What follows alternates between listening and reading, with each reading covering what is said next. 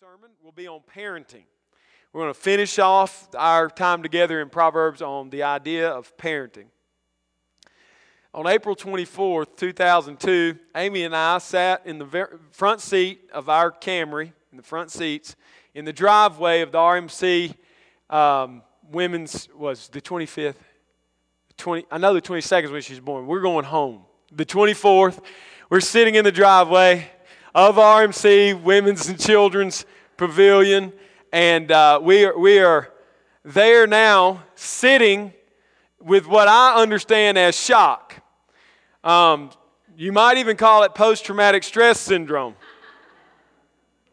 At that time, I would have just told you it was sheer panic. Because two days earlier, we had welcomed Hannah Grace into the world. She's now 11 with this joy and excitement which I have never experienced uh, before that time. I've experienced it now a few times over. But there's really nothing like it. Um, but on this day, on the 24th, we're overwhelmed. A nurse wheeled Amy out, holding the baby, helped her in the car, helped the baby be buckled in, made sure I knew what I was doing, at least at that point. And, and then she said, Y'all have a nice time. Hope everything goes well. And she just turned and walked back in. And now we're sitting, me behind the driver's wheel, Amy at the passenger side. And then we began our journey home, which at that time was a long way. As Rod said, you almost had to have a passport and switch off drivers to get to our house uh, on Jamback Road. And we drove literally 25 miles an hour because we were under the impression that she might break if we went the speed limit, or definitely if we went faster than the speed limit. And we began to discuss together, almost in tears, the fact that we felt completely incapable of what we were called to do. We, we had no idea. Now, we had read the books and we had listened to all the stories of other parents, but somehow this was going to be different than any child that had ever come onto the planet. And that we were convinced of that.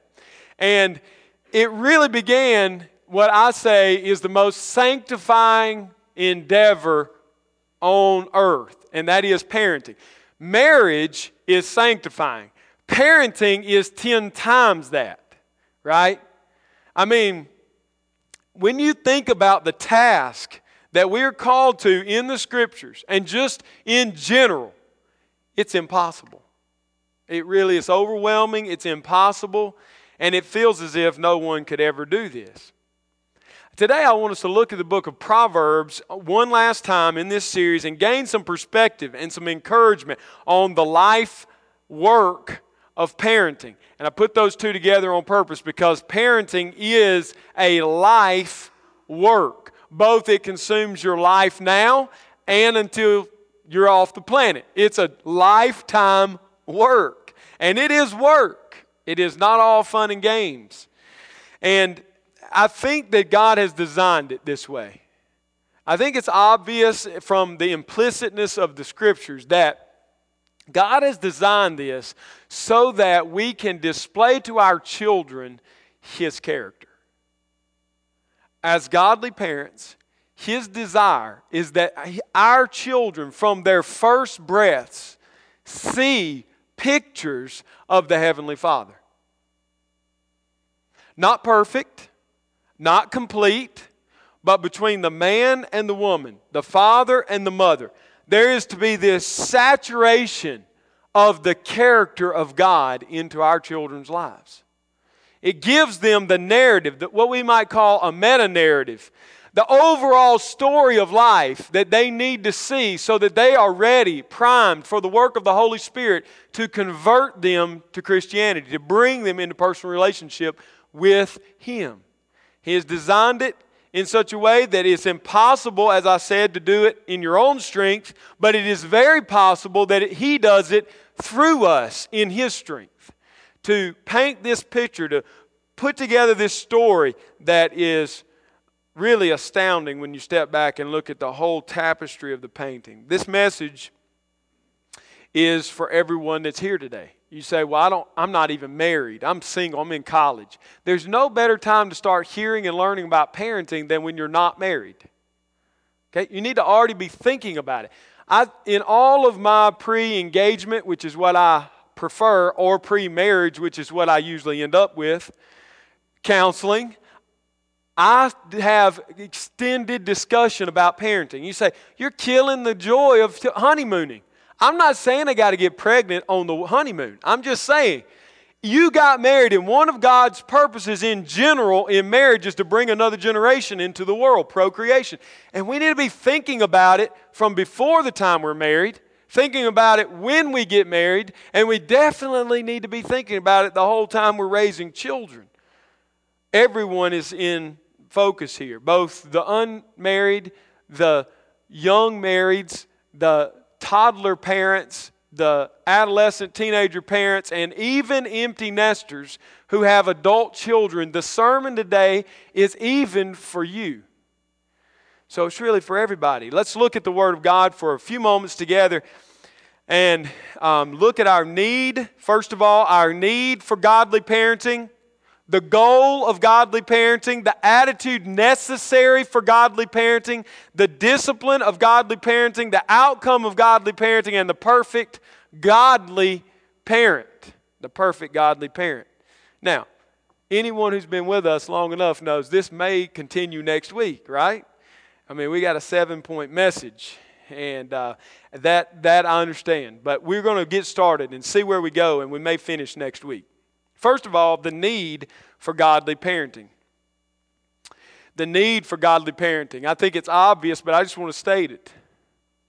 Men, if you climb the corporate ladder and you achieve all that can be achieved in your individual field of, of expertise, ladies, if you accomplish the greatest works of home management and of outside the home endeavors with your hands, but you lose your child. You do not become a godly parent. You do not seek to show God's character to your children. What have you really gained?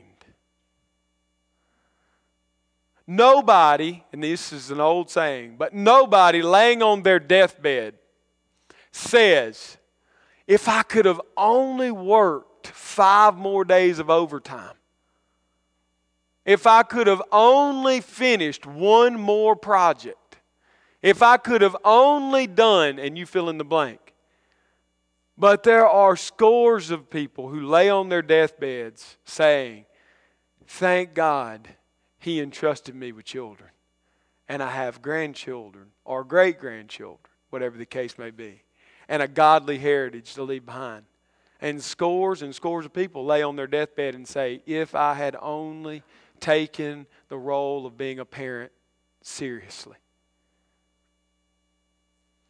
If you achieve all these great things in life and let, yet you don't discipline yourself to be a godly parent, then I would argue that you've missed life's greatest blessing and you've failed at God's call in your life in some ways. God uses parenting as a way to impact and to impart soul care to our children. He uses parenting as a way to care for the souls of our children. I want to show you that. Proverbs 1, verse 7 through 9. Let me just put it in the context of this. The book of Proverbs is a father writing to his son, and it is a king who is the father of Israel writing to his children, the Israelites. This is a fatherly book. In some ways, we could say, let's preach on parenting from Proverbs and start reading in Proverbs 1 1 and go to Proverbs 31 because the whole book, in some ways, is about parenting. But let's look at this. The fear of the Lord is the beginning of knowledge. Fools despise wisdom and instruction. Hear, my son, your father's instruction, and forsake not your mother's teaching, for they are a graceful garland for your head and pendants for your neck. My son, if sinners entice you, do not consent. And then he, he continues down through that passage and on into the rest of the book to point out the fact that it is through parents that God often cares for the souls of little children. Look at Proverbs 3, verses 1 through 6. This is showing us the need for godly parenting. My son, do not forget my teaching, but let your heart keep my commandments. For length of days and years of life and peace they will add to you. Let not steadfast love and faithfulness forsake you. Bind them around your neck. Write them on the tablets of your hearts, so you will find favor and good success in the sight of God and man. How is that to happen? Through the godly parenting that goes on in the life of the son. That's how that happens. Trust in the Lord with all your heart and do not lean on your own understanding. In all your ways, acknowledge Him, and He will make straight your paths. The gospel we could say, is the focus of godly parenting. That passage in, in 3, 1 through 6 is going to come up again at the end of the sermon. But I just want you to recognize right here, these are gospel aspects. Notice what he's saying to him. Take what I've commanded you and let it be to you a faithful guide around your neck so that you never forget it. You can see it always. And on your heart. Why? So that you can trust in the Lord. That's gospel language. So that you will not lean on your own understanding. That's gospel language right here in the Proverbs about parenting. So that you will acknowledge Him in all of your ways. That is gospel verbiage. That's, that's the focus of parenting. Now, the need for godly parenting rises up um, in front of us and we look at it and we run to one of our favorite passages in the Proverbs, Proverbs 22. Proverbs 22 and verse 6. This passage is used always, right? Train up a child in the way he should go, even when he is old, he will not depart from it. And I've read this passage and I've looked at this passage, I've studied this passage. It's one of the most famous passages in the Proverbs on parenting. It's whole books have been written, whole curriculums have been written through this one verse to train up a child. But I just want to say that this proverb is one of the most abused proverbs in all of the book of Proverbs and in all of the ideas of parenting. It's one of the most abused. So I want to do, and it's going to take a little time. We're going to work through this through the Hebrew. I want to help try to dispel some of this misunderstanding. What does the Hebrew, which is the original language, actually say to us in Proverbs 22, verse 6? In the English, we translate it this way and we read it this way. All right, I want to read it to you the way that we typically read it. 22, verse 6. Train up a child in the way he should go. We, we emphasize the should. We make it an imperative statement about parenting. It's a command. Train up the child in the way he should go. And then the result is just as, just as sure. When he's old, he will not depart from it. And then we launch off into a command about parenting. But let's look at Proverbs 22 15 really quickly and see another mistake that gets entered in, I think, to verse, verse 6. Verse 15 says, Folly is bound up in the heart of a child, but the rod of discipline drives it far from him. So some take verse 6 and verse 15 and they make an entire textbook on parenting out of it. They say, You train the child in the way he should go. How do you train the child? You beat them often and early. And then when they're old, they'll do what you told them to do. Well, the reality is that, that what they're actually saying is the way, think about this, what they're actually saying is the way your child will be saved by the gospel of Jesus Christ is you will beat them into the kingdom of God. Does that sound very godlike? Does that sound like what the New Testament teaches us about how children come to know our God? Let's look at this again. Let's, let's look at it from the Hebrew. Train up. This verse 6. Train up. What does it mean? In the Old Testament, this word is used over and over again for the idea of dedication. So we could have translated this dedicate a child in the way he should go. Deuteronomy uh, is the first place we see this word used like this. Deuteronomy, verse 20. We'll just look at. Two examples of this Hebrew word in other places, how it's used. De- Deuteronomy 20, verse 2.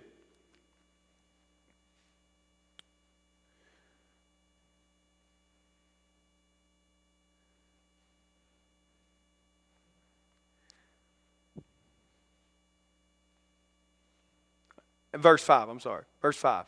Then the officers shall speak. They're talking about war, and they're talking about the people here. Then the officers shall speak to the people, saying, Is there any man who has built a new house and has not dedicated it? It's the exact same Hebrew word as in Proverbs 22, verse 6. Is there any man who has a house that he has not dedicated? And then, in, in an easier passage even than that to see the use of the word is 1 Kings. 1 Kings. 1 Kings chapter 8. You're going to have to flip. You're going to have to turn. You're going to have to follow me. There's a lot of scriptures in this sermon, a ton of them. 1 Kings 8, verse 63. Solomon here, dedicating the temple. Verse 63 Solomon offered as peace offerings to the Lord 22,000 oxen, 12,000 sheep. So the king and all the people of Israel dedicated. That's the word we translated Proverbs 22 6, train up, it's the same Hebrew word. Dedicate the house of the Lord. So we already see possibly some problems with the way we typically translate and talk about this passage. There's already a problem. What is it? The word's initial use had something to do with the initial intended purpose of a thing. What it's actually calling us to is to dedicate this child to set this child on a path is an idea here. The idea of the verb here, the verb in the Hebrew, is to give a child to the Lord, I believe, and to initiate him well in the things of God so that he may start out on the path towards God, towards righteousness, towards the gospel. The idea here is at the earliest stages, if if we are gospel focused, we have begun our child on a good path.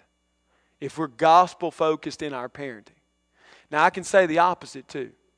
And I do want to say that to be clear. If our parenting is authoritarian based, in other words, I am the king and you will bow the knee to me, and it's ruthlessly implied that way, you're also starting your child on a path. And I, through, through the Proverbs, we're going to see that that path will lead them to hard hearted rejection often of the gospel, of God, and of you.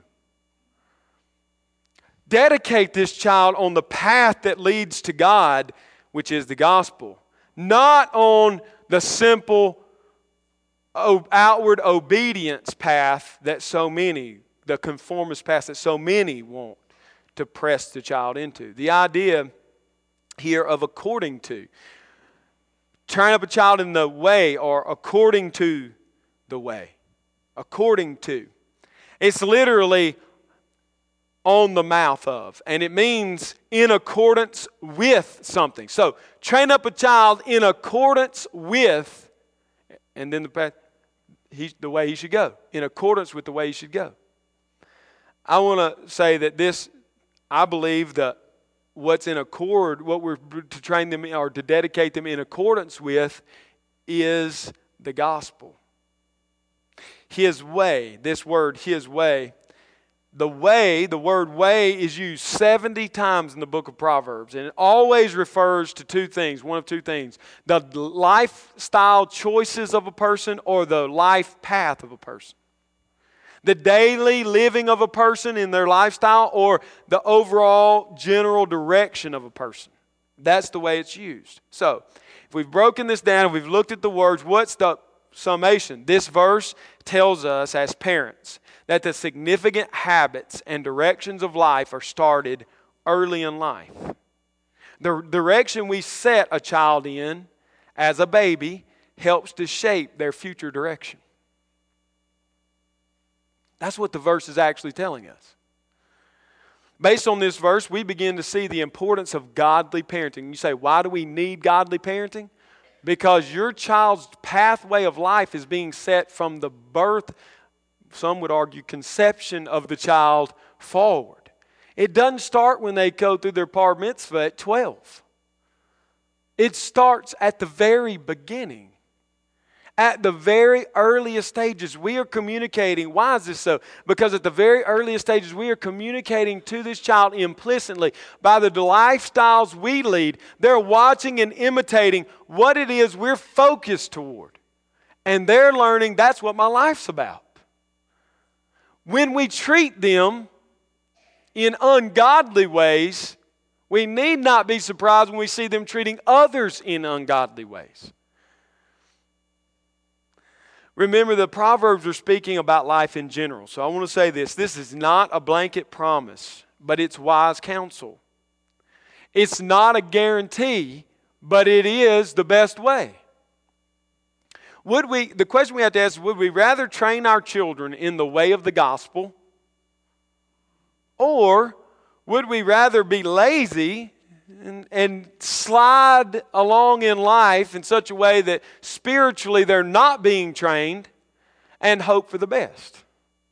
That's really the idea in this. It's dealing with the fact that we have an, a, a, call, an obligation from God to train, to dedicate our children to the way of God, which is the gospel, and that we should be diligent in that because, generally speaking, that will lead a child into the gospel eventually through the work of the Holy Spirit in general. Not 100% of the time, but would you rather just leave it up to being lazy and letting them pick it their own way? Why is godly parenting needed? Well, because without godly parenting, wisdom towards God lacks. Proverbs 13, Proverbs 13, verse 14 makes this clear. Without God, without godly parenting, godly wisdom will lack in the child's life. The teaching of the wise is a fountain of life that one may turn away from the snares of death. And Proverbs 15 24 goes again to say a similar thing. The path of life leads upward for the prudent, that he may turn away from hell or beneath, Sheol beneath. So, the idea of godly parenting, the need for godly parenting is to set a gospel pattern for our children so that they will go toward life and not toward death. That's why we need godly parenting. Secondly, what's the goal of godly parenting? So, we see the need for what's the goal for it? The goal for godly parenting is heartfelt obedience to the Lord. Heartfelt obedience to the Lord. That's the goal. Parents should be pleading with their children to give their hearts to them first, to, as parents. And then, as safe guides, we guide them in the process of giving their heart to God Himself. And that intermediate step is so helpful. If a child, as a tiny one, trusts you and gives their heart to you, because they trust that you love them and you are for them and not against them and you are trustworthy as a guide, it increases their pliability to the gospel. If they never trust you, they will forever doubt trust in life, period, in general. It makes it harder for them. It's not impossible, but it makes it harder. Proverbs 23. Proverbs 23, verse 26. My son, listen to this plea from this daddy. My son, give me your heart and let your eyes observe my ways. Or let your eyes delight in my ways. The proverb writer Solomon is saying, Look, son, give me your heart, and I will take you on a delightful journey to the one who has made me the way that I am. The godly parent's not all about what that they have all the answers. The godly parent is all about God has all the answers. And I know the Lord. I have a relationship with him. Now trust me with your heart and we will journey together to him. If you as a parent don't delight yourself in the Lord, you can't expect to model delighting in the Lord to your children. As a matter of fact, the passage we often read from Deuteronomy about parenting, we often forget the very first words Hear, O Israel, the Lord your God, the Lord is one. So love the Lord your God with all your heart and with all your soul and with all your mind, and with all your strength. Right? Then it gives us commands about parenting. And the things which you hear from me, command them to your children or teach them to your children. And then he gives us this teaching paradigm. But we often skip the first part. Before God tells us to teach our children anything, He tells us to love Him. And so often we want to teach, train, rebuke, correct, discipline, spank, get after them, make them conform. But all the while, we don't want to be conformed. And we don't want to follow hard after God. And the proverb and the Deuteronomy book is telling us listen, if you want to be a godly parent, the goal is to get heartfelt obedience, and you can't get heartfelt obedience from your children until often you display heartfelt obedience to God. This is what they this is so the purpose of this is so that they can desire a gospel life. They want to be like you. Proverbs 3 1 through 3, we see the heart of parenting in Proverbs 3 1 through 3. We see the heart of parenting. Let not, my son, do not forget my teaching, but let your heart keep my commandments. Do you see what he's after? And this is this way in all of it. He's not after outward compliance. He's after the heart of his child. So often, we as conservatives want our children to outwardly conform. But if we're honest, it's all for the wrong reasons. What we should be after in our parenting is that our children's heart are safe with us as we journey towards God. For length of days and years of life and peace they will add to you. Let not steadfast love and faithfulness forsake you. Whose steadfast love and faithfulness? Well, the content here makes me believe the steadfast love and faithfulness is of the Father first, and secondly, that becomes a picture that the child sees the steadfast love and faithfulness of God. The Father emulates God in His steadfast love and His faithfulness to His children, so the children give their heart to the Father, who then, as a guide, takes them down the pathway of the gospel to God, to Jesus, because He's traveling this path also. Truly, discipline in the gospel home is centered on showing the child that they are totally depraved that Jesus is totally sufficient, and that repentance from the heart is what God requires. When children are tempted to chase the treasures of this world, godly parenting, the goal of godly parenting pushes us to display for them that Jesus is the treasure above all treasures. The goal of godly parenting, to go after the heart, is exactly what God does in His parenting. He goes after the heart. Third, the attitude that's necessary for this godly parenting. The need has been shown, I think. The goal, the overall goal, the heart being submissive in obedience to the Lord is been, has been shown. What attitude do we need to display in doing this? Our parenting attitude must be loving persuasion. Isaiah, why? Because, and that's not just my idea. I, I remember when I came across this in my study, my reading through. Um, the first time I read through the Bible, the year Hannah Grace uh, was born, the first time I read through the Bible after having children, let me say that right, in, in 2002, I crossed this verse in the summer. Look at Isaiah chapter 1, Isaiah chapter 1, verses 18 through 20. God speaking to his children.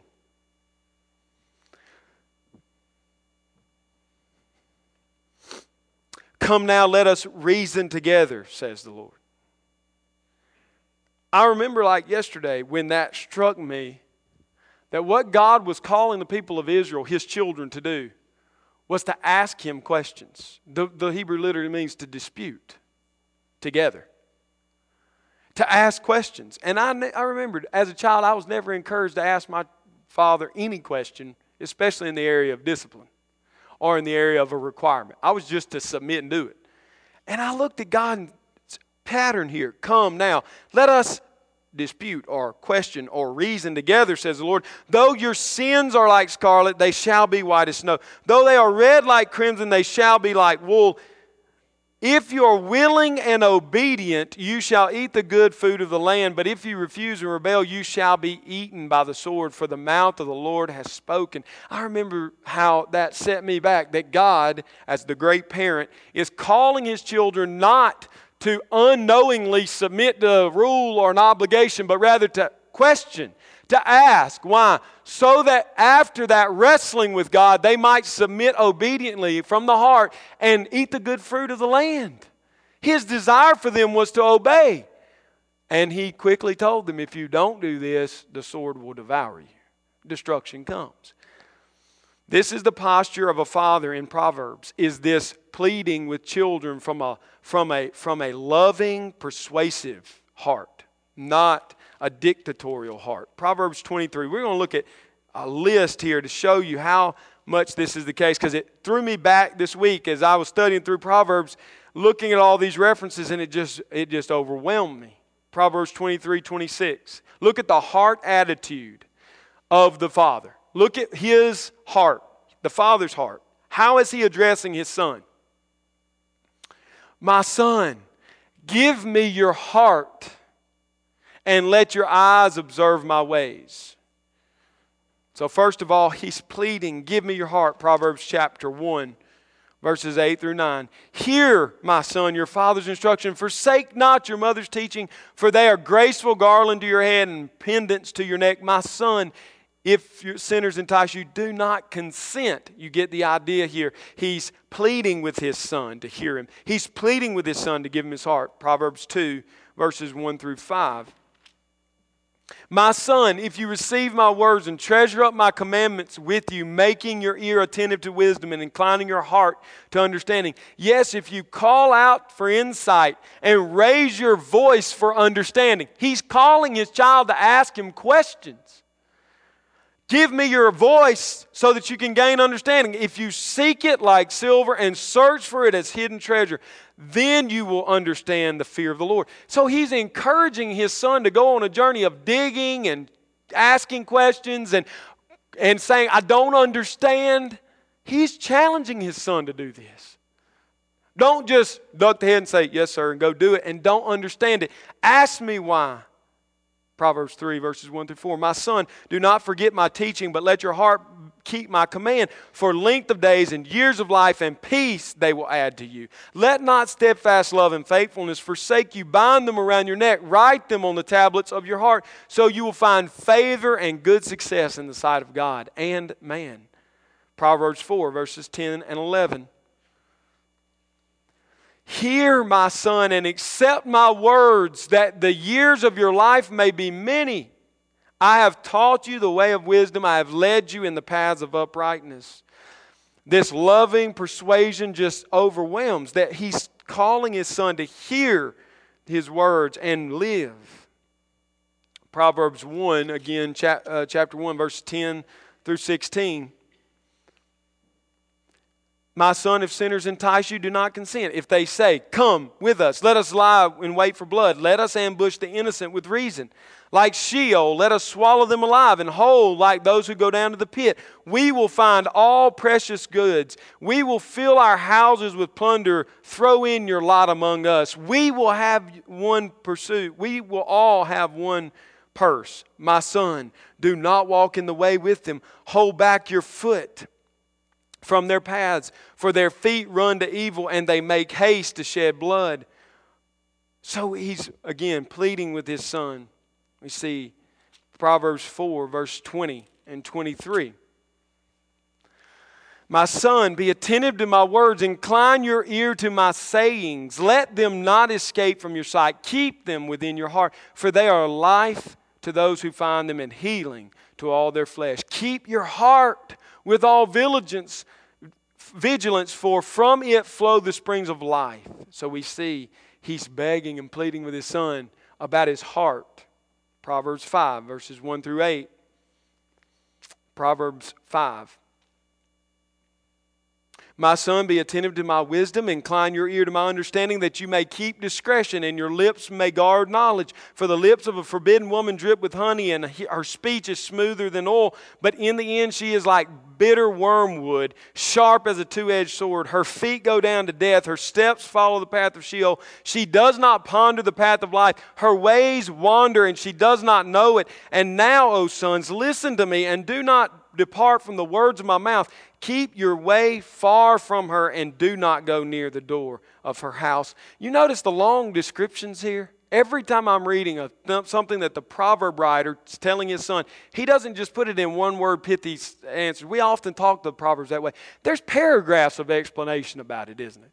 He doesn't just simply say, don't go after strange women and move on. He gives the reason for it. He explains himself. He wants his son to understand. Proverbs 6, 1 through 5.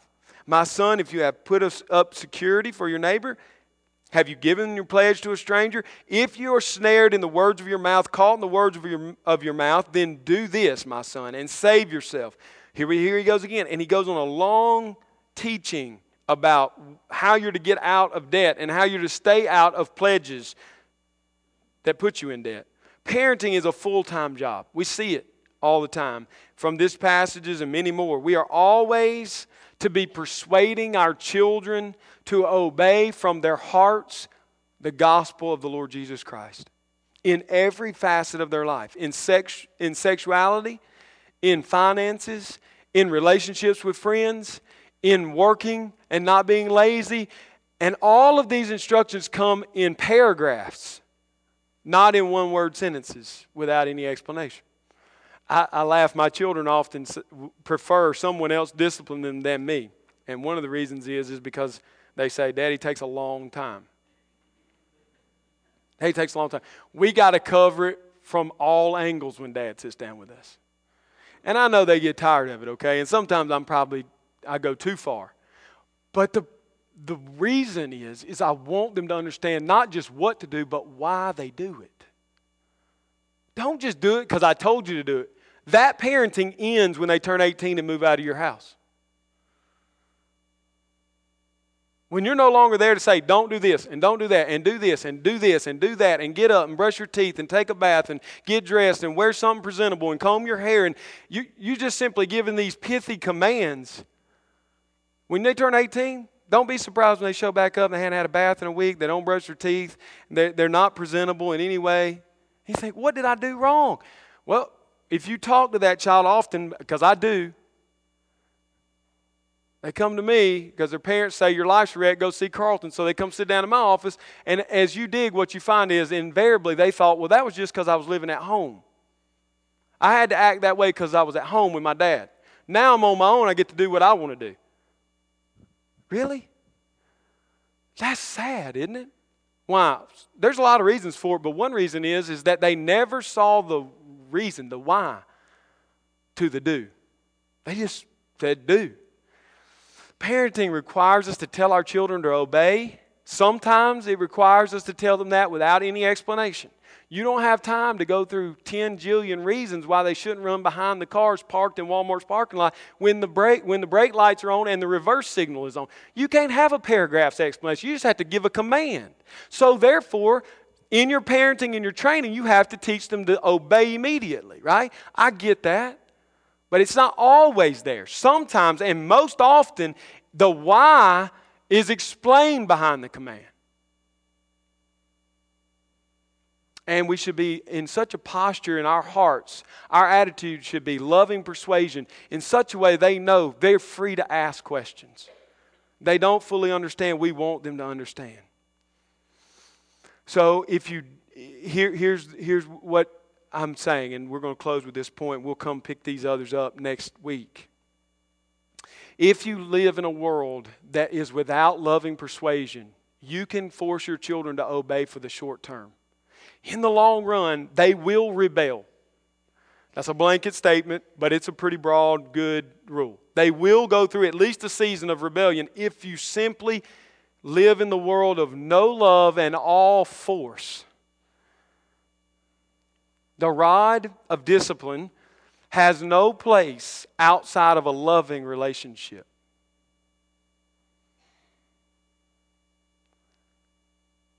It has no place.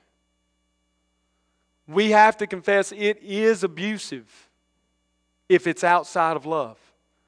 And the only way to build an environment of love is to actually love them. And part of loving them is persuasion, not brute force. I'm bigger than you, so you have to do it, or else. But rather to sit down, eye to eye, have a conversation, talk through the possible inevitable outcomes, and talk through why daddy does things the way he does it. And pray a lot. If you always operate out of the world of because I said so, then you're not preparing your child for a life of following God. Because as Isaiah 1 says, in verses 18 through 20, God is reasoning with his children. It's not disrespectful to ask questions. Not always. And this is the toughest part of parenting for me. Okay? Because my way's always right. And they should just do it because I'm right. That's, that's my attitude. I have to confess that. Isn't it, Noah? You can shake your head, yes. Right? Yeah. And for some children, this is a hard thing because when they ask questions, there's that bite of rebellion, and we can sense it, and sometimes they don't know what it is. And so I understand this is like navigating a minefield. To know this is rebellion and this is simply inquisitiveness. This is simply, I don't get it. And this one over here is adamant, I'm going to do what I want to do. I don't care what you say. It's tough, it's not easy. But I'm pleading with you because I think the Proverbs and the whole of the Bible pleads with all of us to, because we are gospel men and women, and because we are under the love of a Father, to navigate the minefield. Don't reduce it to the basic form of do as I say. Always. Sometimes, yes, but not always. I had one of these conversations with one of my children that will remain incognito this week, laying on the bed for almost an hour. We just talked through why what happened downstairs was not acceptable. And there was a moment in the conversation where we where I saw her. It was visible that she finally got it. Now I understand. It was better than any five minute discipline session with a belt because she really understood that my heart at the heart level was for her to prosper, not to, to fail. And the aha happened. And you say, gosh, it's an hour. I mean, don't you have something else to do? I mean, there's a sitcom on you're missing. Yeah, I miss a lot of sitcoms, don't you? I miss a lot of the latest and greatest news and shows and episodes and ball games. But it's worth it for my child to understand where the rule comes from and that it's not my rule but God's rule and that it will prosper their life. It's worth it. Now, there are also examples plenty of them from this, even this week, where that was not the case for me. It usually happens in the car when I'm driving. There's bad things happening, and at that moment, it's just because I said so. We're not having a conversation. I'm trying to drive, and you're out of control, and I'm done with it. Right? We've all seen that parent. They're driving like this, the road's out here, and we're all ducking. We've all been, I've been there. Okay? You're not, my point is, you're not going to be perfect in this, but if the overall tenor of your parenting is loving persuasion, I'm convinced now more than ever that it's leading them because they have they've trusted you with their heart and you're journeying towards Christ for them to journey with you. It's inviting them to go with you to the one who does have all the answers, to the one who never fails in his parenting. There's so much more to say, and we will say some of it next week. But I want to just close with this. You sat through this first part of the sermon and you're saying, Where is the spanking? Uh, we'll talk about that next week. We will talk about the proper place for corporal discipline. I do believe there is a proper place for it and a proper time for it and a proper way to mete it out. And then we will not just talk about discipline, but we will talk about the results of the parenting, and then we will finish with the perfect godly parent as an example. There is hope. If you've got an 18 year old or an 18 month old, or you don't even have children yet, or your children are out of home with their own children, there's hope. No matter what has happened in your life, there is hope. Because we serve a God who is, can overcome and does overcome all of our imperfection. And He is perfect and faithful when we are not.